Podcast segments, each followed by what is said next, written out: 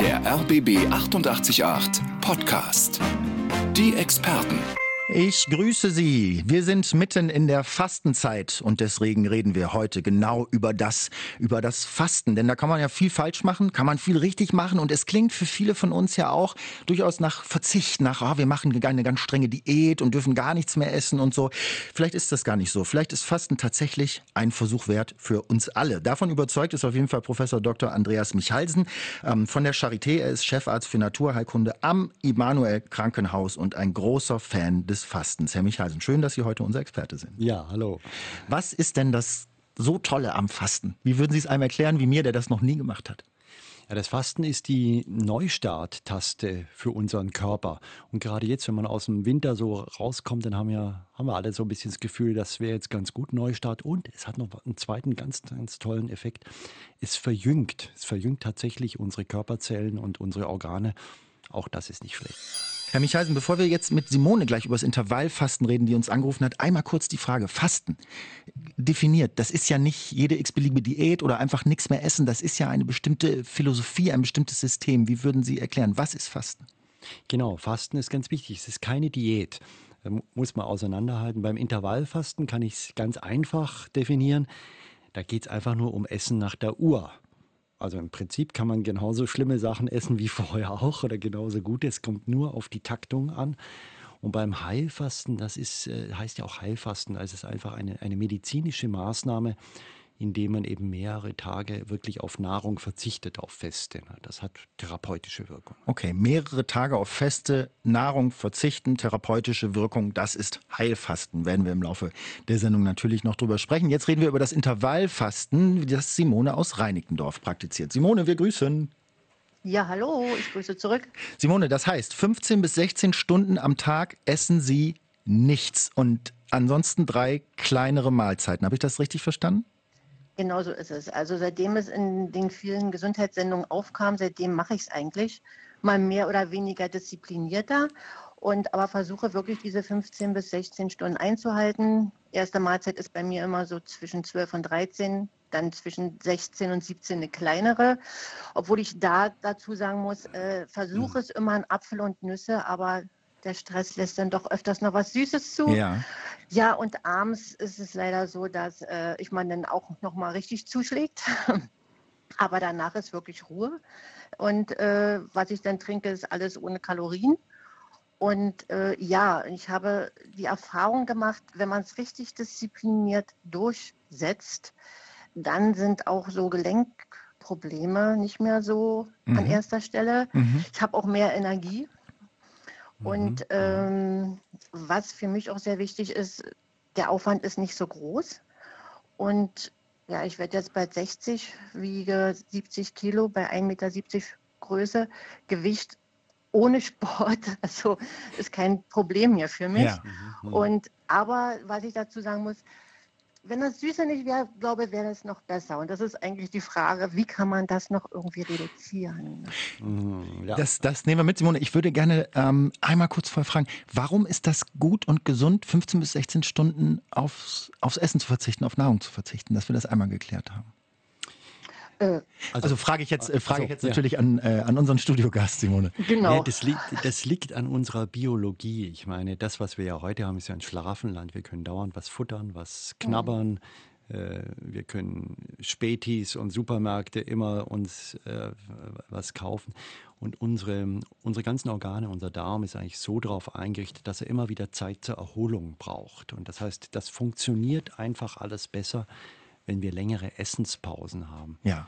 Und unsere Zuhörerin hat es ganz gut auch am Thema Schlaf gerade gesagt.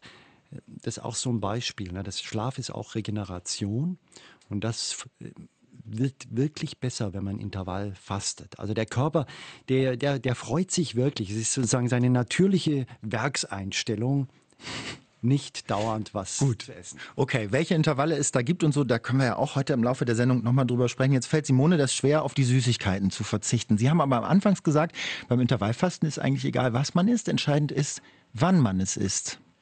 Genau, also ich habe jetzt Simone so verstanden, aber es wäre jetzt nochmal ein Wunsch, das noch noch zu optimieren. Ne? Genau, das ist Genau. also, es- das Intervallfasten wirkt schon und genau das würde ich auch so sehen von den, äh, von den Effekten. Das passt äh, schon.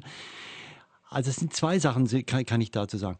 Es ist manchmal besser, das Süße im Anschluss direkt an eine Mahlzeit zu essen. Also so wie man das mit dem Dessert an sich macht. Ne? Dann ist der Süßhunger schon gestillt und das Süße nach dem Hauptgang, das ist nicht mehr so schädlich für den Körper.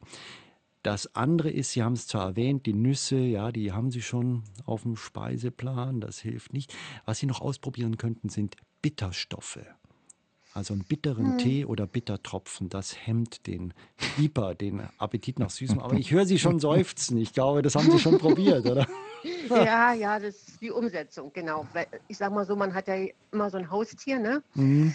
Das ist der Schweinehund und äh, manchmal äh, klappt das dann doch nicht so, aber äh, ist natürlich Ja. wirklich schon eine Alternative dafür.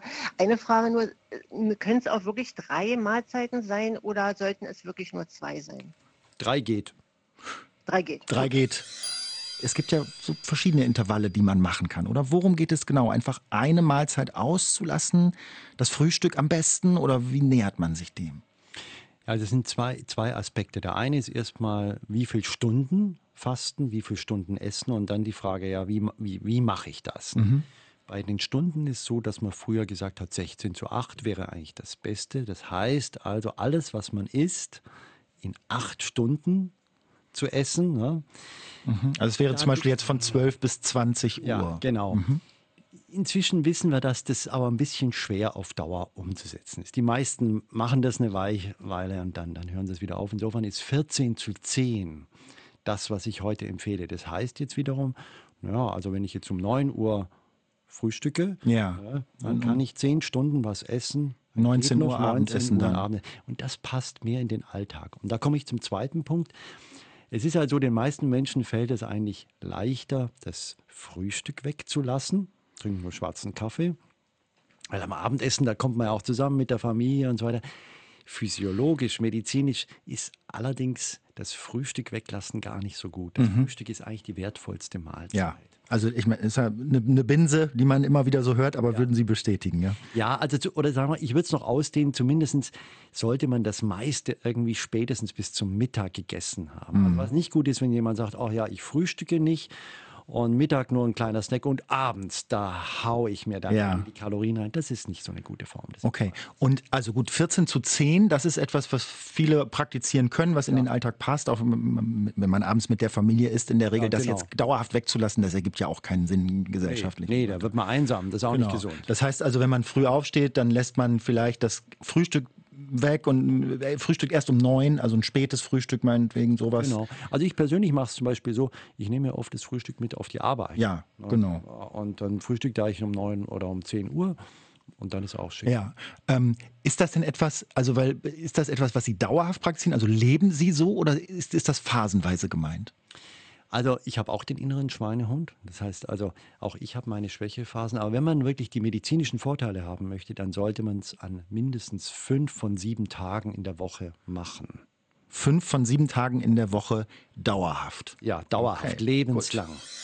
Jens aus Friedrichshain, der schon mal drüber nachgedacht hat zu fasten. Na, ich habe schon mal so über dieses Heilfasten nachgedacht, ob man das mal so zwei Wochen oder so, ich glaube zwei sind, äh, macht und nur trinkt und Suppen isst. Aber mal gucken, da muss ich viel Zeit haben. So. Mir ist eine Sache aufgefallen, als ich diesen O-Ton, wie wir auf Radio Deutsch sagen, vorher gehört habe, mich halten, dass äh, der Jens sagt zwei Wochen. Man muss nicht zwei Wochen fasten für einen Effekt, oder? Nein, nein, nein, auf keinen Fall. Also es gibt Menschen, die fasten zwei Wochen, Respekt. Aber äh, die Mindestdauer sind fünf Tage. Also mit fünf Tagen ist dabei, ist man dabei und man muss auch nicht nur Suppen oder Wasser zu sich nehmen. Es gibt auch das Scheinfasten, wo man wirklich auch schon ein bisschen Kalorien vegan zu sich nehmen kann. Also da gibt es heute ein breiteres Spektrum. Okay. Können Sie ein bisschen sagen, weil jetzt, wo wir gerade bei den Tagen sind, Sie sagen, fünf ist das Minimum, darunter bringt es nichts. Bis zwei Wochen, das ist dann für fortgeschrittene Leute, die besonders fit sind oder wie sollte man sich dem nähern? Genau, also mit fünf Tagen, da hat man schon die medizinischen Effekte auf den Blutdruck, Blutzuckerspiegel, das Verjüngende, was ich, was ich schon erwähnt habe. Jetzt ist es natürlich so, die ersten ein, zwei Tage beim Heilfasten, die sind eigentlich ein bisschen schwieriger, ein bisschen mühsamer. Da der Körper stellt sich um, da kann auch schon auch mal ein Hüngerchen äh, da sein. Insofern sagen viele Menschen, ja, wenn ich jetzt schon mal drin bin, vierter, fünfter Tag, dann mache ich weiter. Ne? Aber äh, es fällt einem dann immer leichter, man muss wirklich nicht 14 Tage. Also ich empfehle eigentlich so zwei, dreimal im Jahr fünf Tage äh, zu machen. Und am besten mit der Scheinfastenmethode. Da kann man dann, wie gesagt, auch mal eine gebundene Suppe essen oder ähm, vielleicht auch mal an einem Zwieback knabbern. Das mhm. Scheinfasten, das ist richtig eine, eine, festgelegte Methode, wie man seinen Körper ein bisschen überlistet oder was bedeutet das? Genau, das, das haben amerikanische Wissenschaftler auf, auf, wirklich beeindruckende Weise nachgewiesen. Also früher dachte man, man muss gar nichts essen, um diese Reinigung, also um diese äh, um diese Fasteneffekte zu erzielen. Mhm. Und die haben halt festgestellt, naja, es liegt hauptsächlich am tierischen Eiweiß und am Zucker warum das Essen bei uns so schädliche Wirkungen erzeugt. Und wenn man das alleine weglässt, dann kann man doch ein paar Kalorien mehr zu sich. Okay. Also das heißt ja, dass Leute, die, die sich komplett vegan ernähren und auch wenig bis gar keinen Zucker essen, generell immer schon diese Effekte haben in ihrem ganz normalen Alltag. Ja, ja, genau, das ist, natürlich, das ist natürlich eine sehr verschärfte Ernährung. Das, das würde ich jetzt auch nicht als Ziel ausgeben, aber tatsächlich, da hat man natürlich schon zwei ja, richtige Faktoren für sich genutzt, wenn man den Zucker raushaut okay. und das tierische Ei. Okay. Was mich an dieser Stelle interessiert, äh, Herr Michalsen, ist, Sie sagen ja, es verjüngt, es verjüngt die Zellen und man sagt gemeinhin, es, es entschlackt. Ähm, also vielleicht ein bisschen zum Hintergrund, was genau passiert denn da eigentlich in unseren Zellen? Ich stelle mir das dann immer so vor, okay, dadurch, dass nichts Neues mehr reinkommt, haben die Zellen irgendwie Zeit, das alte, die alten Schlacken so rauszuschießen. Mhm. Ja, genau, ja, diese Schlacken sind ja sagenumwoben. Muss man sagen, dieses Entschlacken, wörtlich, das, das gibt es wirklich nicht. Ne? Die Schlacken gibt es ja im Hochofen und dass da jetzt über den Darm irgendwelche wunderbaren Abfälle da rausbefördert werden, das gibt es mhm. nicht. Mhm. Aber ähm, es gibt schon tatsächlich Entgiftung. Das ist wissenschaftlich inzwischen absolut belegt. Aber das passiert in den Zellen. Also es ist tatsächlich so, wenn wir wenn wir den Zellen Urlaub geben. Ne, die müsst, jetzt müssen sie nicht dauernd neue Nahrung, neues Futter verdauen, sondern die sagen, ach Mensch, ja, da kommt ja irgendwie, kommt gerade nichts. Ne? Dann kümmern die sich ums Aufräumen in der Zelle. Das, ist, das ist, klingt jetzt ein bisschen trivial, aber es ist wirklich so. Und das nennt man Autophagie. Das heißt, dann werden alte Proteine oder alte Zellorganellen, die werden dann abgebaut, wird aufgeräumt, äh, sauber gemacht. Das passiert tatsächlich. Und das Fasten ist, das ist wirklich sehr spannend, ist die einzige biologische Möglichkeit, diese Entgiftung der Zelle richtig, richtig Das ist interessant, okay. Also kann man nicht durch bestimmte Lebensmittel, nicht durch Medikamente nee, oder so, sondern nee. funktioniert nur, wenn man den Körper so weit in Ruhe lässt mit neuer Nahrung, dass er dazu eben die Kapazität genau, hat. Genau, genau. Das kann keine Pille auf dieser Welt. Wir haben einige Fragen bekommen per WhatsApp 3032 88 8300. Ist die Frage äh, dafür Benno zum Beispiel, Herr Michaisen. Benno fragt, kann man durch Intervallfasten gezielt am Bauch abspecken?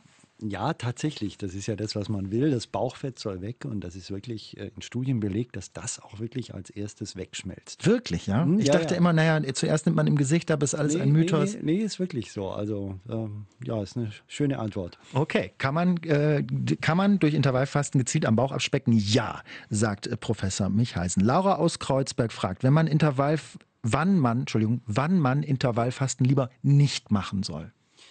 Also das Schöne am Intervallfasten ist, es gibt eigentlich fast keine Kontraindikation. Also es gibt eigentlich kaum jemanden, wo man sagen kann, der darf es nicht machen. Natürlich sollte man nie fasten, wenn Wachstum im Spiel ist. Kinder, Jugendliche, Schwangere, Stillende sollen nicht fasten. Wenn man eine Essstörung hatte, dann sollte man das auch, dann auch die Finger davon lassen.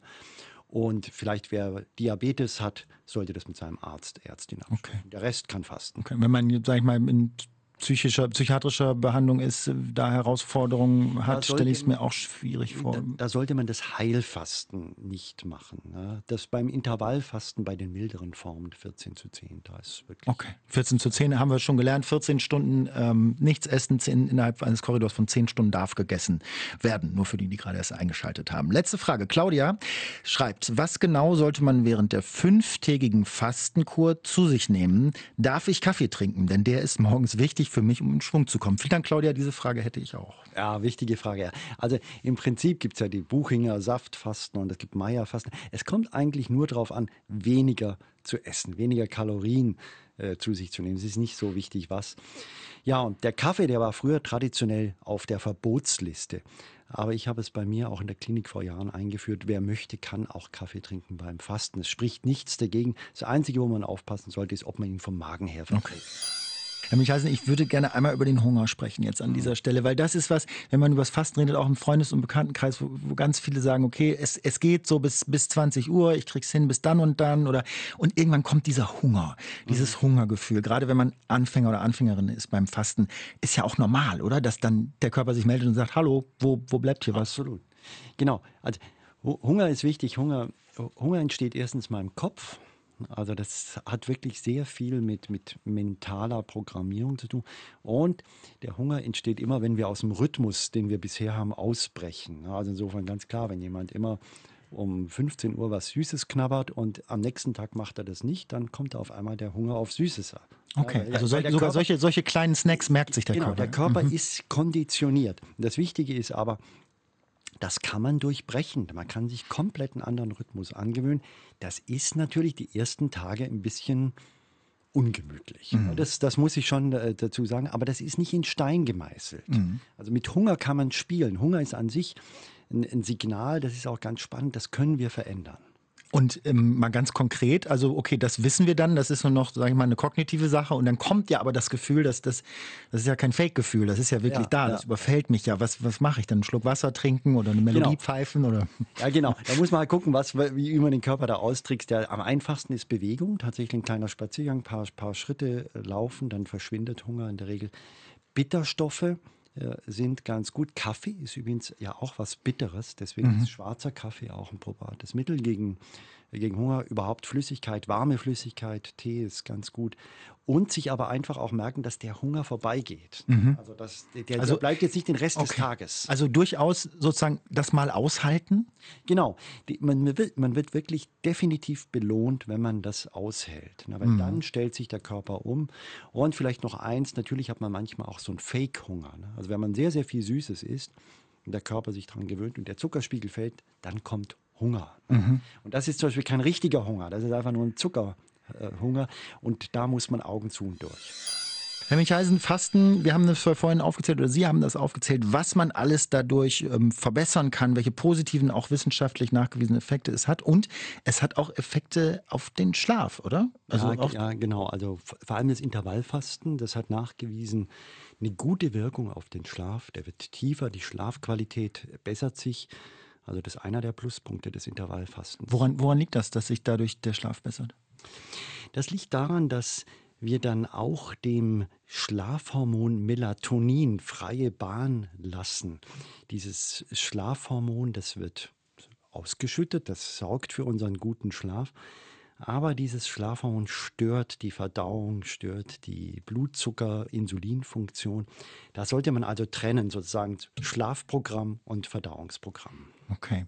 Und wenn man ähm, nicht das komplette Fastenprogramm machen möchte, kann man trotzdem seinen Schlaf ein bisschen mit Tricks des Fastens sozusagen ja, oder ja. Erkenntnissen aus dem Fasten optimieren. Ja, genau. Da gibt es, sagen wir so, so einen Basistipp. Gibt's. Also wenn jemand sagt, nee, Intervallfasten, das ist nichts für mich, dann sage ich, okay, drei Stunden vor dem üblichen Schlafengehen da nichts mehr zu sich nehmen, also keine Kalorien mehr zu sich nehmen, dann hat man auch schon viel, viel gewonnen. Ne? Dann kann das Melatonin gut wirken und dann schläft man wirklich besser.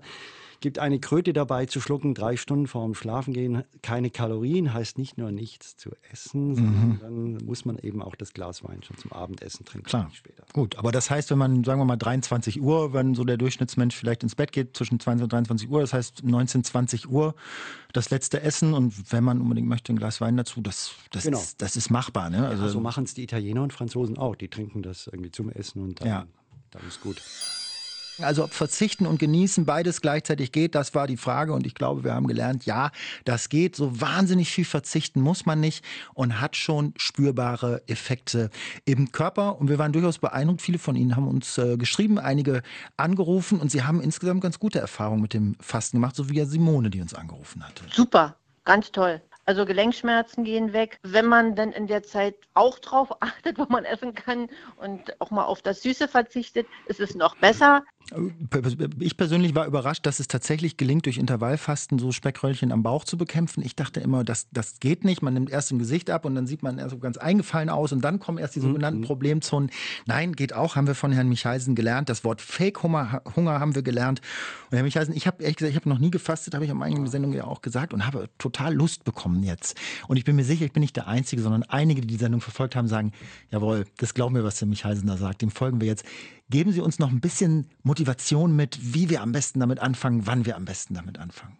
Ja, sehr, sehr gerne. Ich meine, der beste Zeitpunkt ist einfach jetzt. Ne? Also grundsätzlich ist immer gut, wenn man gerade Lust hat, äh, neugierig geworden ist, das dann auch umzusetzen. Aber es kommt noch dazu, das Frühjahr steht vor der Tür und äh, nicht umsonst ist es ja auch die christliche Fastenzeit. Also jetzt ist wirklich der super Zeitpunkt, um das Fasten auszuprobieren. Der Körper ist jetzt sozusagen optimal bereit dafür. Und ich, ich sage immer so, es ist ein, ein Abenteuer. Ne? Also man lernt auch über sich, man hm. lernt mhm. für sich. Und ich finde beim Fasten, man kann lange, lange Vorträge und Vorlesungen drüber halten, aber am besten ist, man spürt selber, wie gut einem das mhm. Aber man informiert sich vorher ein bisschen, oder? Also genau. So es gibt wirklich Ratgeber, es gibt Online-Kurse. Also man, sich informieren ist immer gut über das Heilfasten und aber dann einfach loslegen. Okay, das ist also der Tipp, einfach loslegen. Professor Dr. Andreas Michalsen, ganz herzlichen Dank, dass Sie da waren. Hat uns äh, sehr weitergebracht und sehr gefreut. Sehr gerne. Das war der RBB 888 Podcast, die Experten.